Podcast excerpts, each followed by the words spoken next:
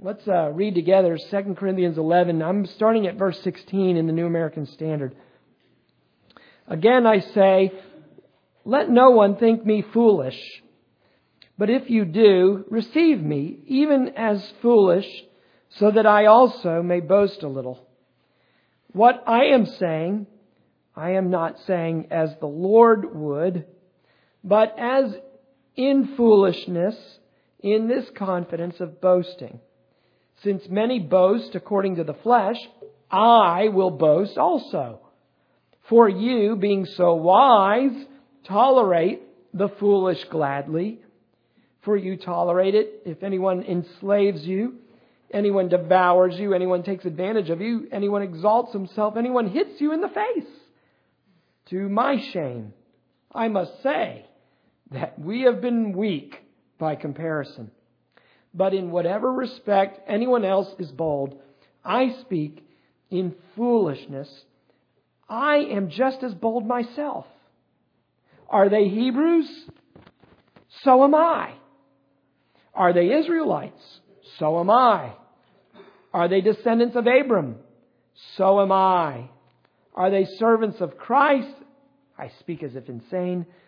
I more so in far more labors, in far more imprisonments, beaten times without number, often in danger of death.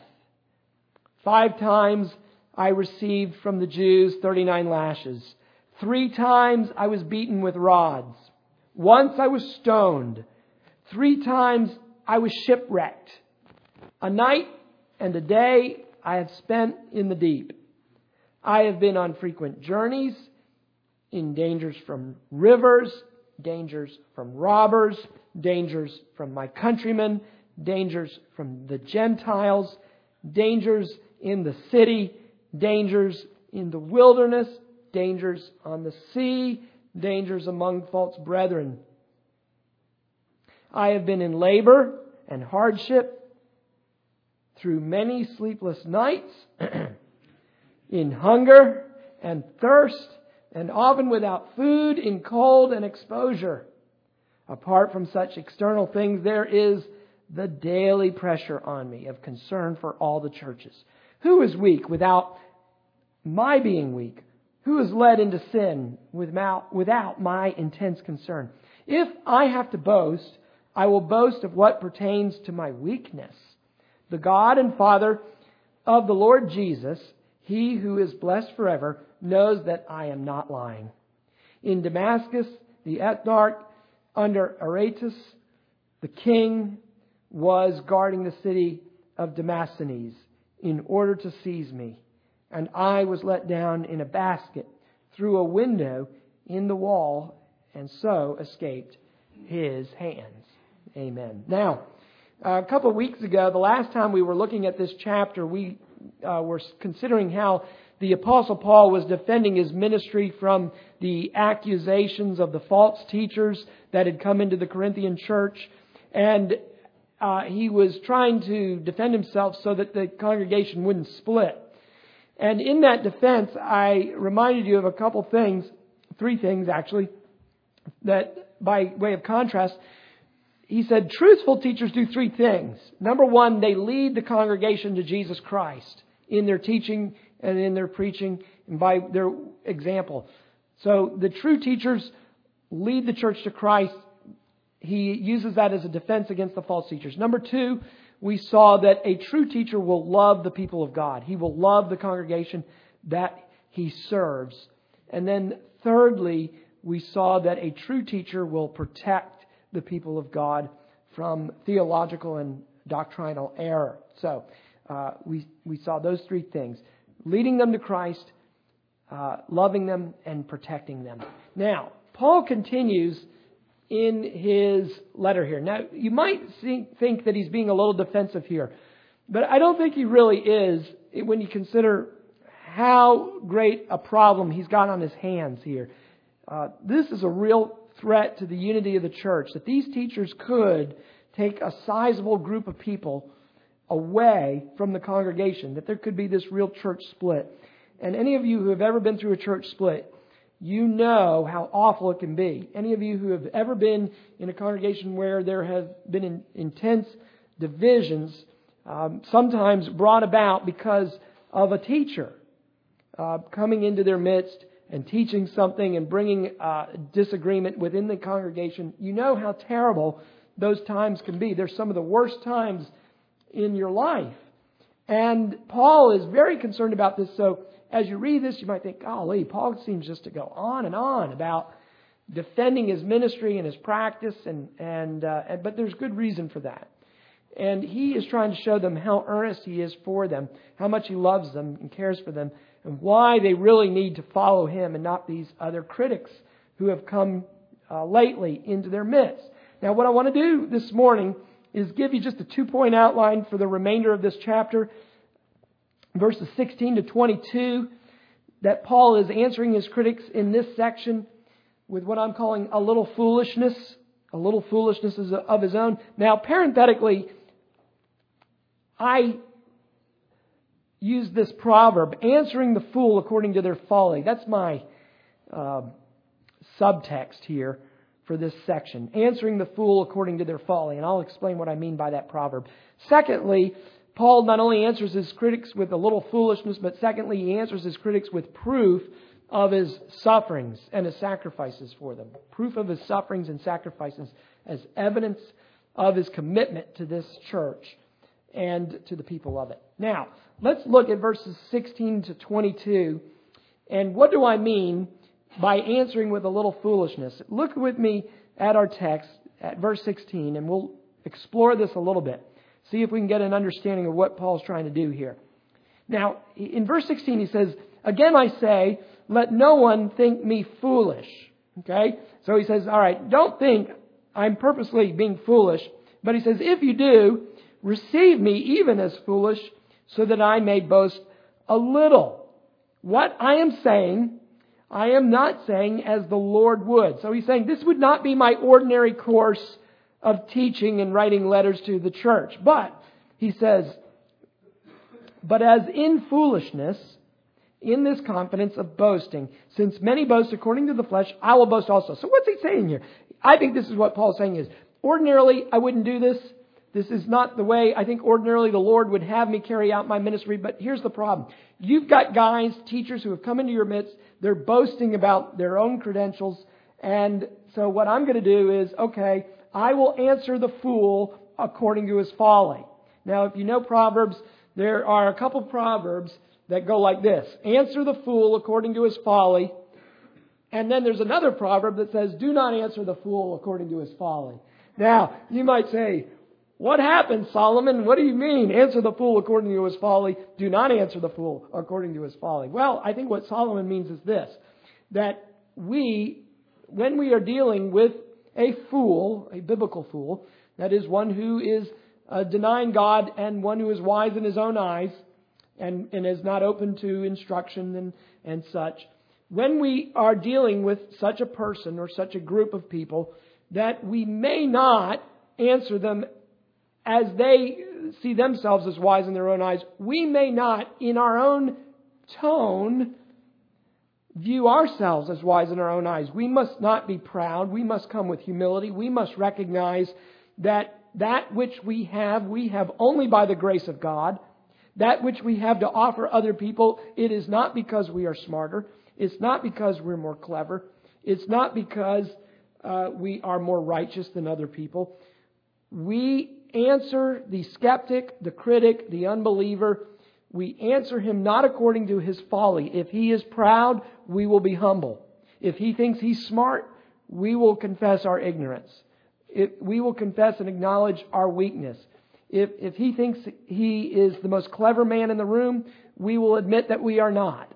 I mean, that is, we will not use the same tactics and the same tone that often are used uh, against us. People who want to criticize us for being a Christian and believing uh, in Jesus Christ and, and believing in the Bible and believing in creation and believing in all the, the doctrines that uh, come with full orbed Christianity.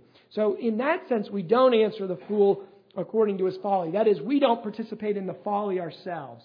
We recognize that uh, we are a creature and that it is God who is the creator. When we do evangelism or when you do apologetics, you always need to do the apologetic on the basis that, that God is God and we are not.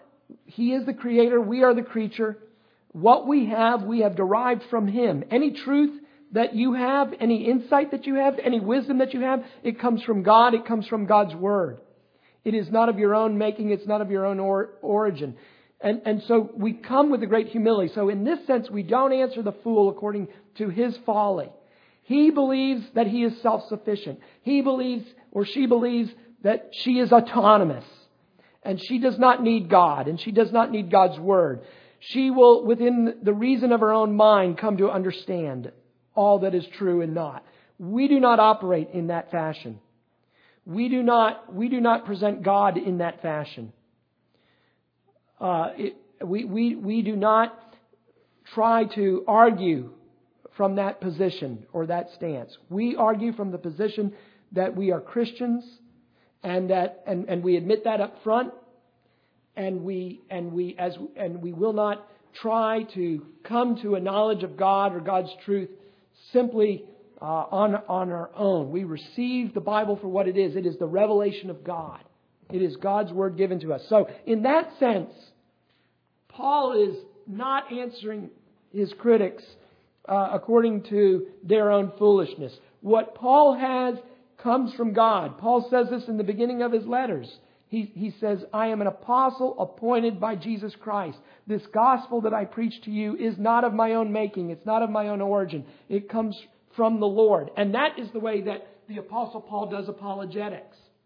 And I think too often when Christians well meaning try to do apologetics. They give too much ground away to the non believer. And they try to answer the, the fool according to his folly by taking the same stance that they do and not assuming and, and presuming upon God and his revelation.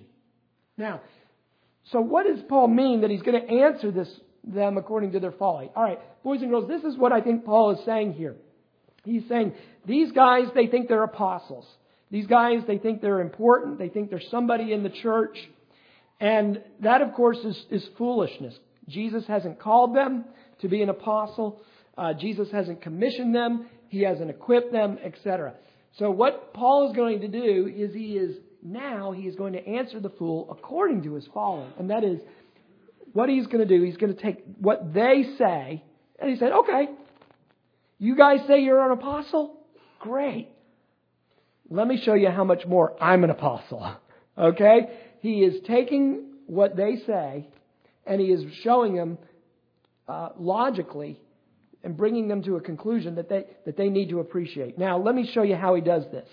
Look at verse 18. He says, Since many boast according to the flesh, he says, I will boast also. Now, again, this is not the way Paul would ordinarily speak of his ministry, but he is making a point here. He's answering the fool according to his folly. He's saying, These guys want to boast. All right, let's do a little boasting together. All right, you guys boast, and I'll boast along with you here. And what does he do? He says to the Corinthians in verse 19, I think he's being sarcastic here, for you being so wise, and I don't think he's being literal here, I think he's kind of saying, you guys who think you're wise, you tolerate the foolish gladly. And, and notice who they tolerate. They tolerate, they're tolerating people who abuse them. They enslave them. They devour them. They take advantage of them. They take their money. Uh, they exalt themselves. And he says, boy, by comparison, I've been rather kind of weak, meek, humble. Maybe I should have been a more, a little more abusive uh, among you, and maybe I would have gotten greater respect from you. But when I come with humility, I come with self-denial, I come with love, I don't take any offerings from you, I rob from other churches to meet my needs so that I can continue to minister the gospel free of charge from you, and, and you go off with these other guys, these false teachers who are abusing you, exalting themselves, taking your money. And, and, and, uh, and, and he said, wow, maybe, and again, he's answering the fool according to his folly. Maybe I should have been maybe a little bit harder on you. Maybe I should have been, you know, more selfish. Maybe you would have had greater respect for me. Now, boys and girls, Paul is, is not saying that he really should have been meaner to them. Okay? I want you to understand that's not, Paul's not saying he really wished he should. He's being, he's being uh, with uh, a sense of uh, humility here, sarcastic. Okay? He, he's being a little sarcastic with them. He's answering the fool according to their folly. All right, let's keep going. He says in verse uh, 21, To my shame, I must have, uh, to my shame, I must say that we have been weak by comparison. I just explained that. And then he says, But in whatever respect anyone else is bold, I speak in foolishness. I am just as bold as myself. He says, Are they Hebrews? All right, so these guys are claiming to be uh, Jews. He's saying, Well, I am too. You know, elsewhere, remember what he said in uh, Philippians. He said, You know, I, I was an Israelite, I, a Hebrew of Hebrews, born of the tribe of Benjamin, circumcised the eighth day. Remember him saying all that? Are they Israelites? So am I. Are they descendants of Abraham? So am I.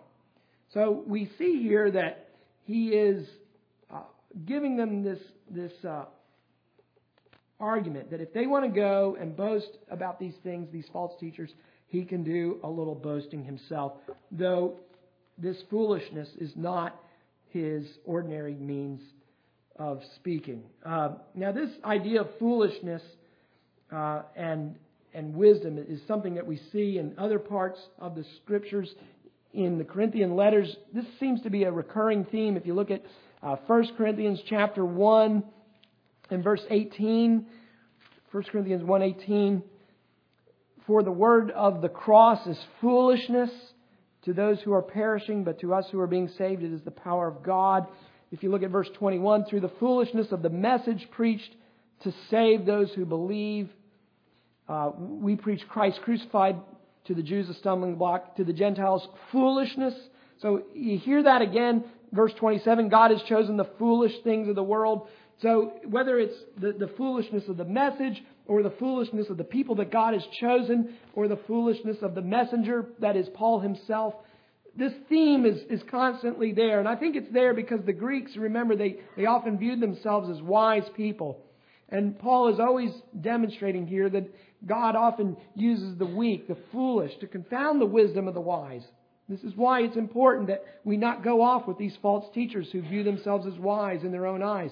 But we follow Paul. We follow the gospel. We follow those who acknowledge that they are foolish, that they are weak, and that we look to the wisdom of God. You know, a lot of people today, they, they follow these false teachers because maybe they've got a charismatic personality. Uh, they've got uh, something about them that's, you know, slick and, and they speak well and they're and very gifted, but uh, they're, they're not teaching the gospel. They're not sticking to the scriptures the way they should, and yet people get bamboozled uh, by, by these teachers. And this still happens today. And, and, you know, and while we praise God for those who are very gifted speakers and very talented men, those teachers that God has raised up for His church to help the people of God, you know, God still likes to use very foolish means to answer the foolishness of the world. The world thinks it's wise, but it's really foolish. And God's foolishness is wiser than the wisdom of the world. Did you get that? You have to think through that, okay? The world thinks it's wise, but it's really foolish. And so Paul says God uses the foolishness of himself in answer to the wisdom of the wise. And God's foolishness is greater than the wisdom of man. So that what we see here is that, boys and girls, is God is just simply telling us that He is so much greater than man. And man, in all his so called wisdom, cannot even reach to the level of God's foolishness. And this is a theme that Paul weaves in, in both of his letters. If you look at 1 Corinthians chapter 3, you see this theme again. Uh, in verse 18 and, and following, he said, Let no man deceive himself. If any man among you thinks that he is wise in this age, what? He must become foolish, so that he may become wise. For the wisdom of the world is foolishness before God, for it is written, The one who catch excuse me, he who is the one who catches the wise in their craftiness. And we could go on. So you see, this is a, this is something that's in 1 Corinthians. It's something that comes up in 2 Corinthians. Now, what are we to, to make of all, all of this talk about foolishness and, and wisdom? This is, this is what I think we should take away uh, from this section. If you are here and you think you're wise in your own eyes, you ha- what you need to realize is that you really are foolish. If you are wise in your own eyes, you don't know really anything yet. I remember one time I was in college and um, someone had written on the bathroom wall, uh, it said, The one thing Davidson teaches you is that you don't know anything at all. and I thought that was actually a fairly wise statement. The one thing that school was really good at was showing how ignorant you are. And that and therein begins, I think, some of the, the first step to the road to wisdom. What we have to do as, as not just sinners, this is not just because of sin, but it has been exasperated because of sin, but it has to do with the fact that we're creatures. That that as creatures, we are finite, we are small, we are we are insignificant. I mean, when you think about how great the universe is, how, how vast it is, and, and I'm not a scientist by any stretch of the imagination, and every time I hear the facts that are given to me about the, the universe, I quickly forget them because they're just mind numbing about the hundreds of millions of light years away. And, and, and it's difficult to think in those terms. But from what the scientists do tell us, I mean, there are just billions of galaxies out there, and each of these galaxies has millions and hundreds of millions of stars and and and they're and they're out there and we don't even know where the edge of the universe is. I mean, we, we don't even know where the end of creation is, boys and girls. And, and what is at the end of creation? I can't even, I don't even know. I don't even understand these things. Some people say that the creation is continuing to expand. It just keeps going out and out and, and, and is growing and expanding. I don't know. But, but the point is that when you just reflect on the creation itself, you, you begin to see how small we are, how weak we are, and how foolish we are. I mean, think about parents. Now, I don't want to hurt your feelings, children, but you know, your parents will understand what I mean. You, you parents, you realize, you know how foolish your children are, don't you? I mean, you see their foolishness at times. And, and, and you think, oh, wow. But, you know, every time you see your children's foolishness, what's that other thought that comes? Oh, my goodness. These are my children. You know, and, and that means that they, they came from me. This is my foolishness bound up in them. I, I, I, I am foolish before God. Uh, I am small. I, I am weak. I am insignificant. I know nothing. And, and you need to come to that point in yourself where you say, you know, I really don't have it, it all figured out. This is something important for those of you students, high school, college students, you're learning big things, you're learning lots of ideas, uh, and, and there is the temptation that, as Paul says, knowledge puffeth up. And, and it builds up pride. It can build up pride. This is why you need to keep coming back to the scriptures to remind yourself that as much as you are learning, you still, you still don't know anything. Okay? In, in the vast universe of God, you, you are just a speck in the balance. Now, that's all you are. In fact, the Bible says that the nations are but a speck in the balance. I mean, take all the nations and all the six billion of us together and combine all our common intelligence and wisdom and, and put us in the balance, and the balance doesn't even move. Because he says, the Bible says that we are but lighter than a speck of dust on, on the balance. You know, if, if you go and, and you get something weighed, boys and girls, you know, the butcher doesn't, you know, necessarily dust off his scale before he puts the meat on there, right? I mean, the dust isn't to isn't to charge you anything. That dust isn't isn't to really count against you. Okay, there might be some dust on there, but it doesn't weigh anything. And and, and when he looks at his scale, it still says zero. And that's that's what that's what we're like corporately together. There's, there's human intelligence. There's human wisdom piled together, combined together. And it, it is nothing. You see, what happens is from our perspective is we, we look at, at, at our perspective, you know, just on a, on a plain old view, and we, and we think, wow, look how great we are. Look at the big buildings we've got. Look at the improvements in medicine we have. Look at, look at how much more clever we are and the gadgets we have than, than our ancestors. And as grateful as we are for those blessings that, that the Lord has given us, the Bible says we're still, even with all that, we're still but dust in the balance compared to the knowledge and the wisdom of God. Now, where do I if where do I go to get real wisdom? How how am I delivered from my own folly? And the, how are we delivered from the folly of false teachers? We go back to Jesus Christ. Because what Paul tells us in the book of Colossians is that all knowledge and wisdom is found in Christ. Because Christ is fully God, that when you come to know Jesus Christ, you come to know God.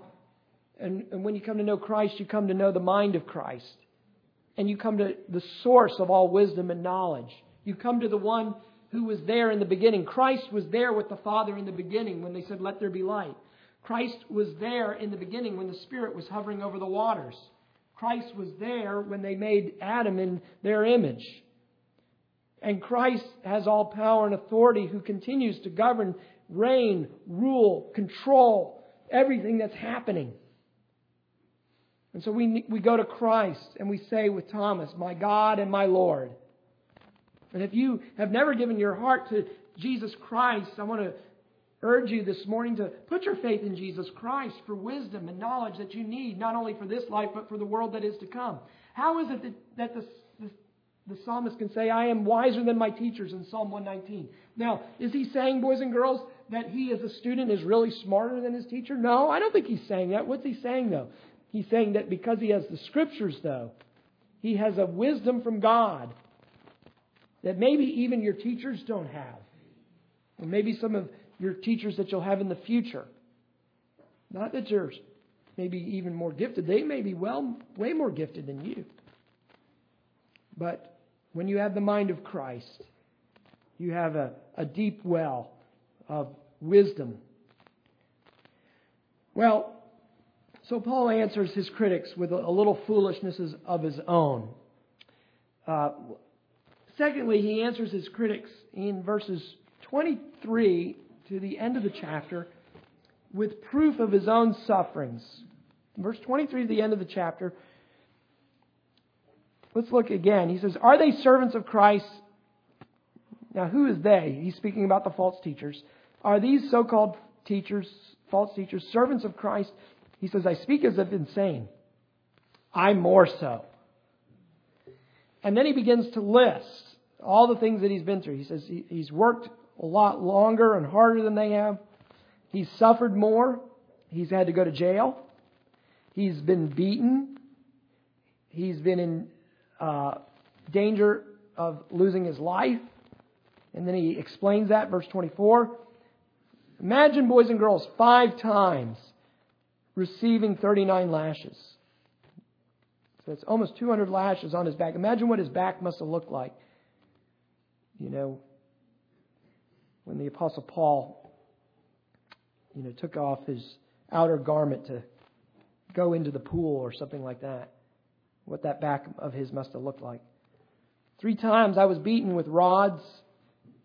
I was stoned. You'll remember that when he was in northern Greece and they thought he was dead.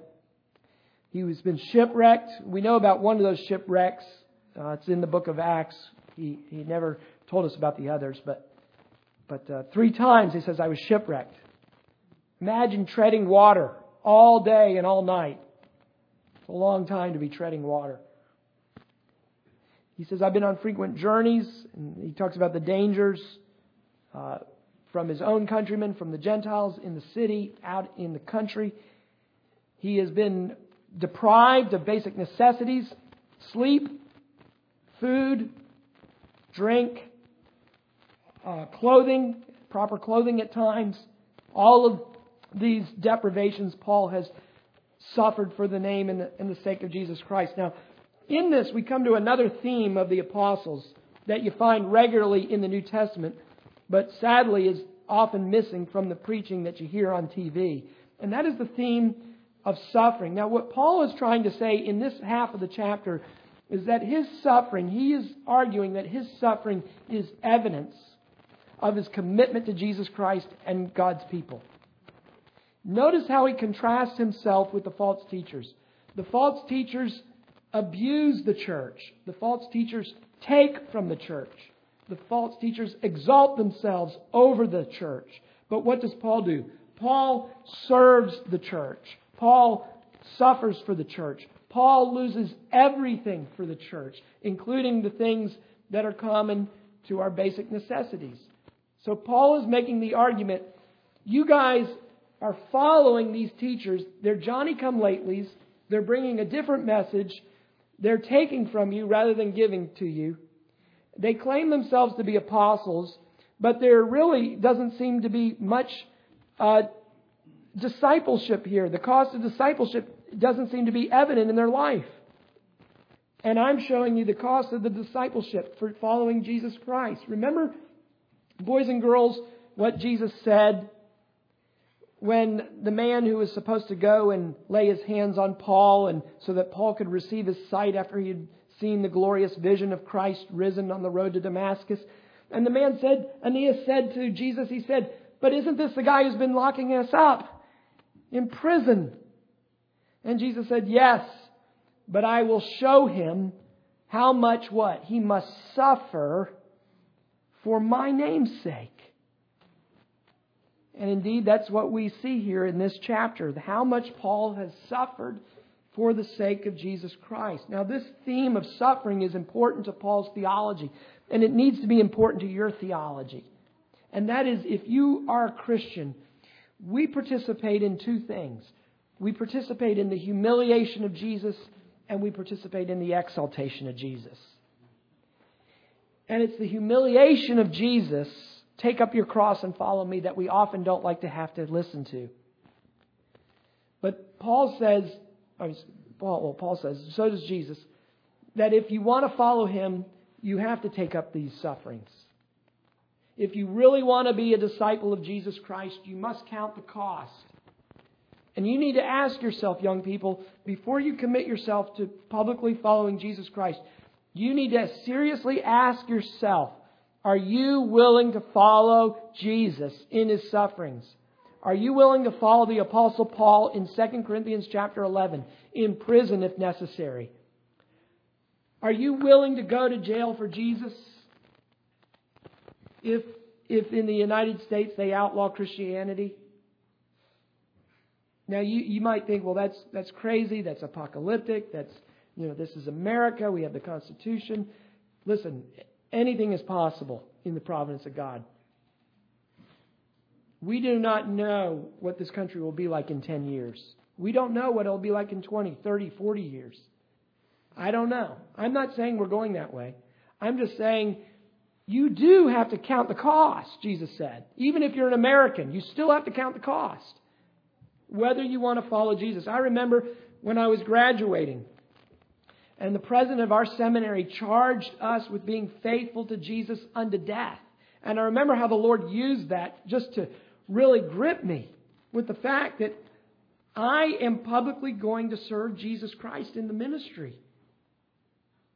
And I've just been charged by the president of our seminary that I better be faithful to what I'm about to take up, even unto death. I don't think I had ever, I don't know that I had ever really seriously considered that taking this job was going to cost me my life. When I took the calling here at Covenant, in LaGrange?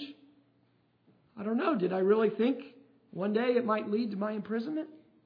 But that's what Paul says we do have to consider. Even if we do live in the greatest, freest land in the world, we do not know what God's providence may bring. We do not know what a day may bring. And so we really do need to grapple with this text here. We really do need to grapple with the sufferings of Paul, the hardship, the deprivation, the self denial,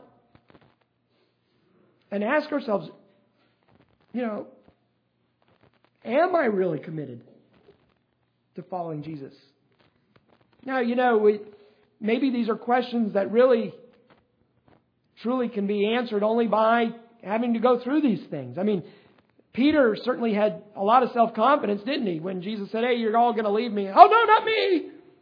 Not me, Lord. They may all leave you, but not me. No, I'm Peter. I'm the rock. I won't deny you.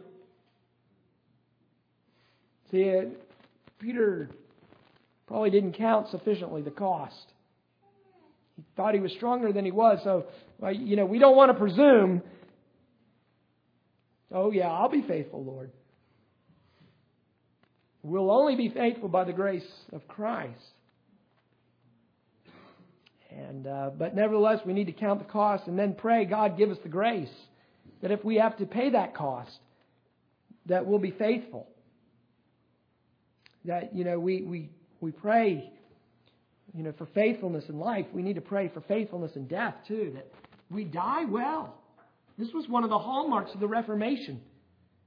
Uh, Calvin said, you know, people wanted some evidential proof of the truth, the veracity of what the Protestants were saying. And he said, Our people die well.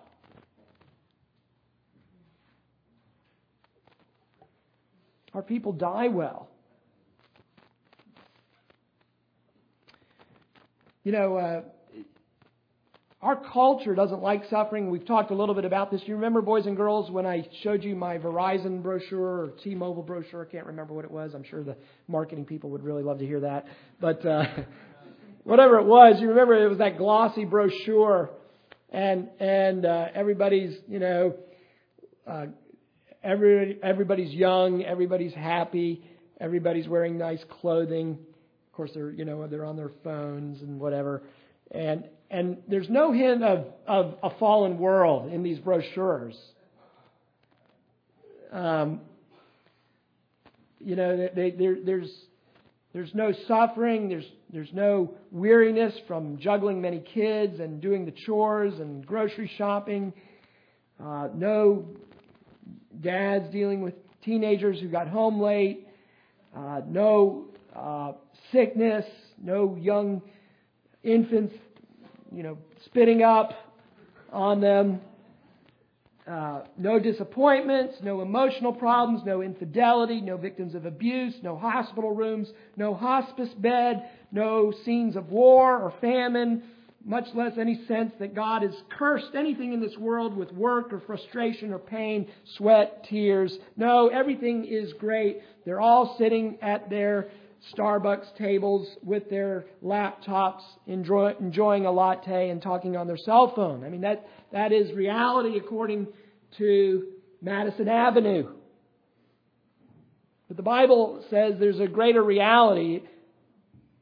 And Paul is, I think, closer to the reality than Madison Avenue is. The fact is that following Christ can bring significant cost to us.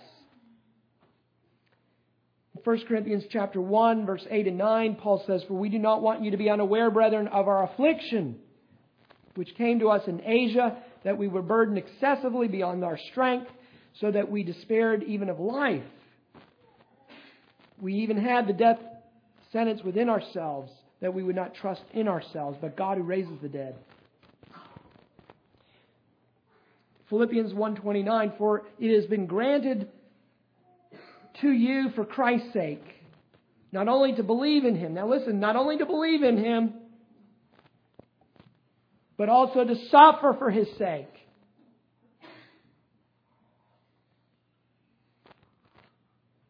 not only to believe in Jesus not only to make a profession in Jesus but also to suffer for Jesus, experiencing the same conflict which you saw in me and now here to be in me. Philippians chapter 3. Same book, different chapter. That I may know Him, Jesus, and the power of His resurrection, and what? The fellowship of His sufferings. That's a strange oxymoronic way of saying it, right? The, we think of fellowship as something that's sweet, that's enjoyable. Fellowship of His sufferings. I fellowship with Jesus when things are dark, when things are bad, when things are hard, when I'm crying, when I'm suffering, when I'm on my knees. That's where I find some of my sweetest communion time with Jesus, Paul's saying. Fellowship of his sufferings, being conformed to his death. in order that I may attain to the resurrection of the dead. Colossians, you see it in Corinthians, you see it in Philippians, you see it in Colossians, Colossians 1:24. Now I rejoice in my sufferings for your sake, and in my flesh I do my share on behalf of the body of Christ, which is the church. And then you have that strange part of this verse. In filling up what was lacking in Christ's afflictions. Now, is he saying that there's something short of Jesus' perfect work? No. But I think he's just simply showing the unity that we have with Christ. And the sufferings that Christ entered into, they were but the beginning of a long train of sufferings that those of us who are in union with Jesus Christ, we participate too. And we are filling up the sufferings of Christ. That which Christ accomplished for us on the cross, we who follow in his train, we who take up our cross and follow him, we are also filling up that full measure of sufferings. Nothing is lacking in Christ by that statement. We see it in the Psalms, the suffering of David. We see it in the historical books, the sufferings of the godly people. We see it in Revelation. The churches are afflicted. You know, a lot of times I like to read to you various things from uh, Voice of the Martyrs just to remind us of what's going on in the world and in the church. Uh, in last year, last spring, there was a video that came out. Uh, and even when that video came out, it was over two years old when it was made public. But it, it showed, uh, it was televised on Afghan TV, these people who converted to Christianity. And it showed them being baptized. It showed other people at a prayer meeting. And a great protest in Afghanistan erupted over it. Um, even the deputy secretary of the lower house of the parliament, a guy named Abdul Sattar, S A T T A R, Khawasi, K H A W A S I, he called for the public execution of these Afghan converts. And so many of the Christian converts in Afghanistan had to flee because now the sentence of death was on them. Listen to what one Afghan Christian who fled to New Delhi said. He said, quote, We do not know how the whole world, and especially the global church, is silent and closing their eyes while thousands of their brothers and sisters are in pain facing life, danger, and death penalty, and are tortured, persecuted, and called criminals.